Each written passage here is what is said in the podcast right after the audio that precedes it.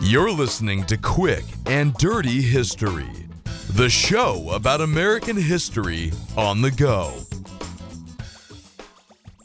This episode of Quick and Dirty History is brought to you by Davy Crockett's Pie Company, where all pies are served a la mode. So, let's start a war. Just like all territory in the United States, before it belonged to us, it belonged to someone else. When Texas was part of Mexico, it was a sparsely populated region with a mix of Native American tribes and some European settlers. Mexico had gained control of Texas in eighteen twenty-one when it won its independence from Spain, and now it had to figure out how to manage a cash-strapped and politically unstable nation. There was no sense of unity, and Native American tribes raided settlements in the region, while American ranchers overstepped their bounds from the east. The Mexican government implemented policies to encourage immigration and settlement in Texas. Land grants were offered to empresarios, or agents who recruited settlers to come to Texas to establish colonies.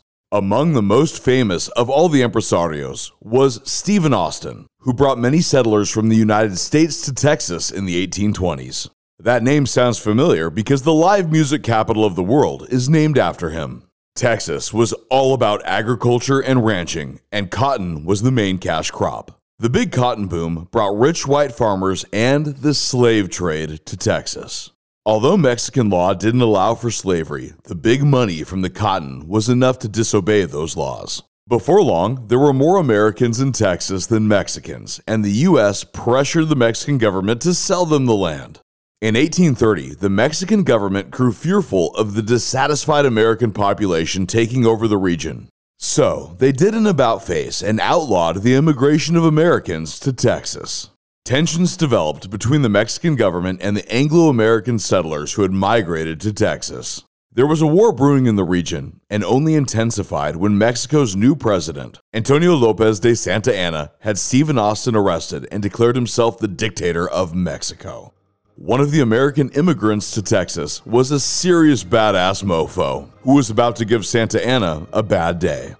Davy Crockett was an American frontiersman, soldier, and politician who became famous in the nineteenth century for his exploits in the wilds of Tennessee and his adventures in the American West. As legend goes, he killed him a bar when he was only three.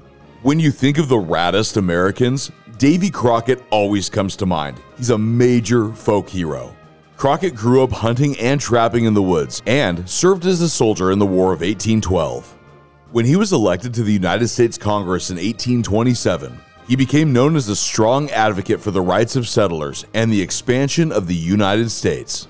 When he lost his re-election bid for Congress, though, he told everyone, "You can go to hell. I'm going to Texas." He was drawn to Texas by the promise of cheap land and the opportunity to continue his adventures in the West. With the region in peril and having no army of their own, Americans living in the Texas region put out a call for volunteers. They consisted of free African Americans, rebels, local residents, and of course, badasses like Davy Crockett and James Bowie. That's right, the guy with the rad knife. The Alamo was a former Spanish mission that the rebels believed was strategically important, as it lay along the route that Mexican General Santa Anna and his army would have to take to move northward into Texas. So, about two hundred rebels hunkered down and waited for Santa Anna. Santa Anna's army consisted of about six thousand soldiers, and they began a siege of the Alamo with a cannon barrage. Although tragically outnumbered, the Texas rebels refused to surrender and fought fiercely for thirteen days, using their superior marksmanship to inflict heavy casualties upon the Mexican army. Despite the bravery of the volunteers, they were eventually overwhelmed by the Mexican army. When the walls were breached, the battle was fierce and hand-to-hand combat took place in many areas of the mission. In the end, Davy Crockett and all of the Texans defending the Alamo were killed. The famous battle cry, "Remember the Alamo," became a symbol of Texan rebels' determination to win their freedom from Mexico. And they did. During the battle, and unbeknownst to the volunteers dying at the Alamo, Texan leaders drafted their own constitution and declared their independence as the Lone Star Republic.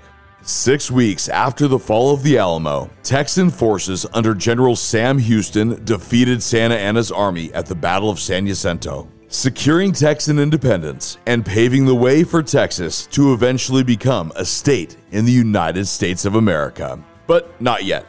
With Texas as its own republic, stuck smack dab between the United States and Mexico, the war had only just begun.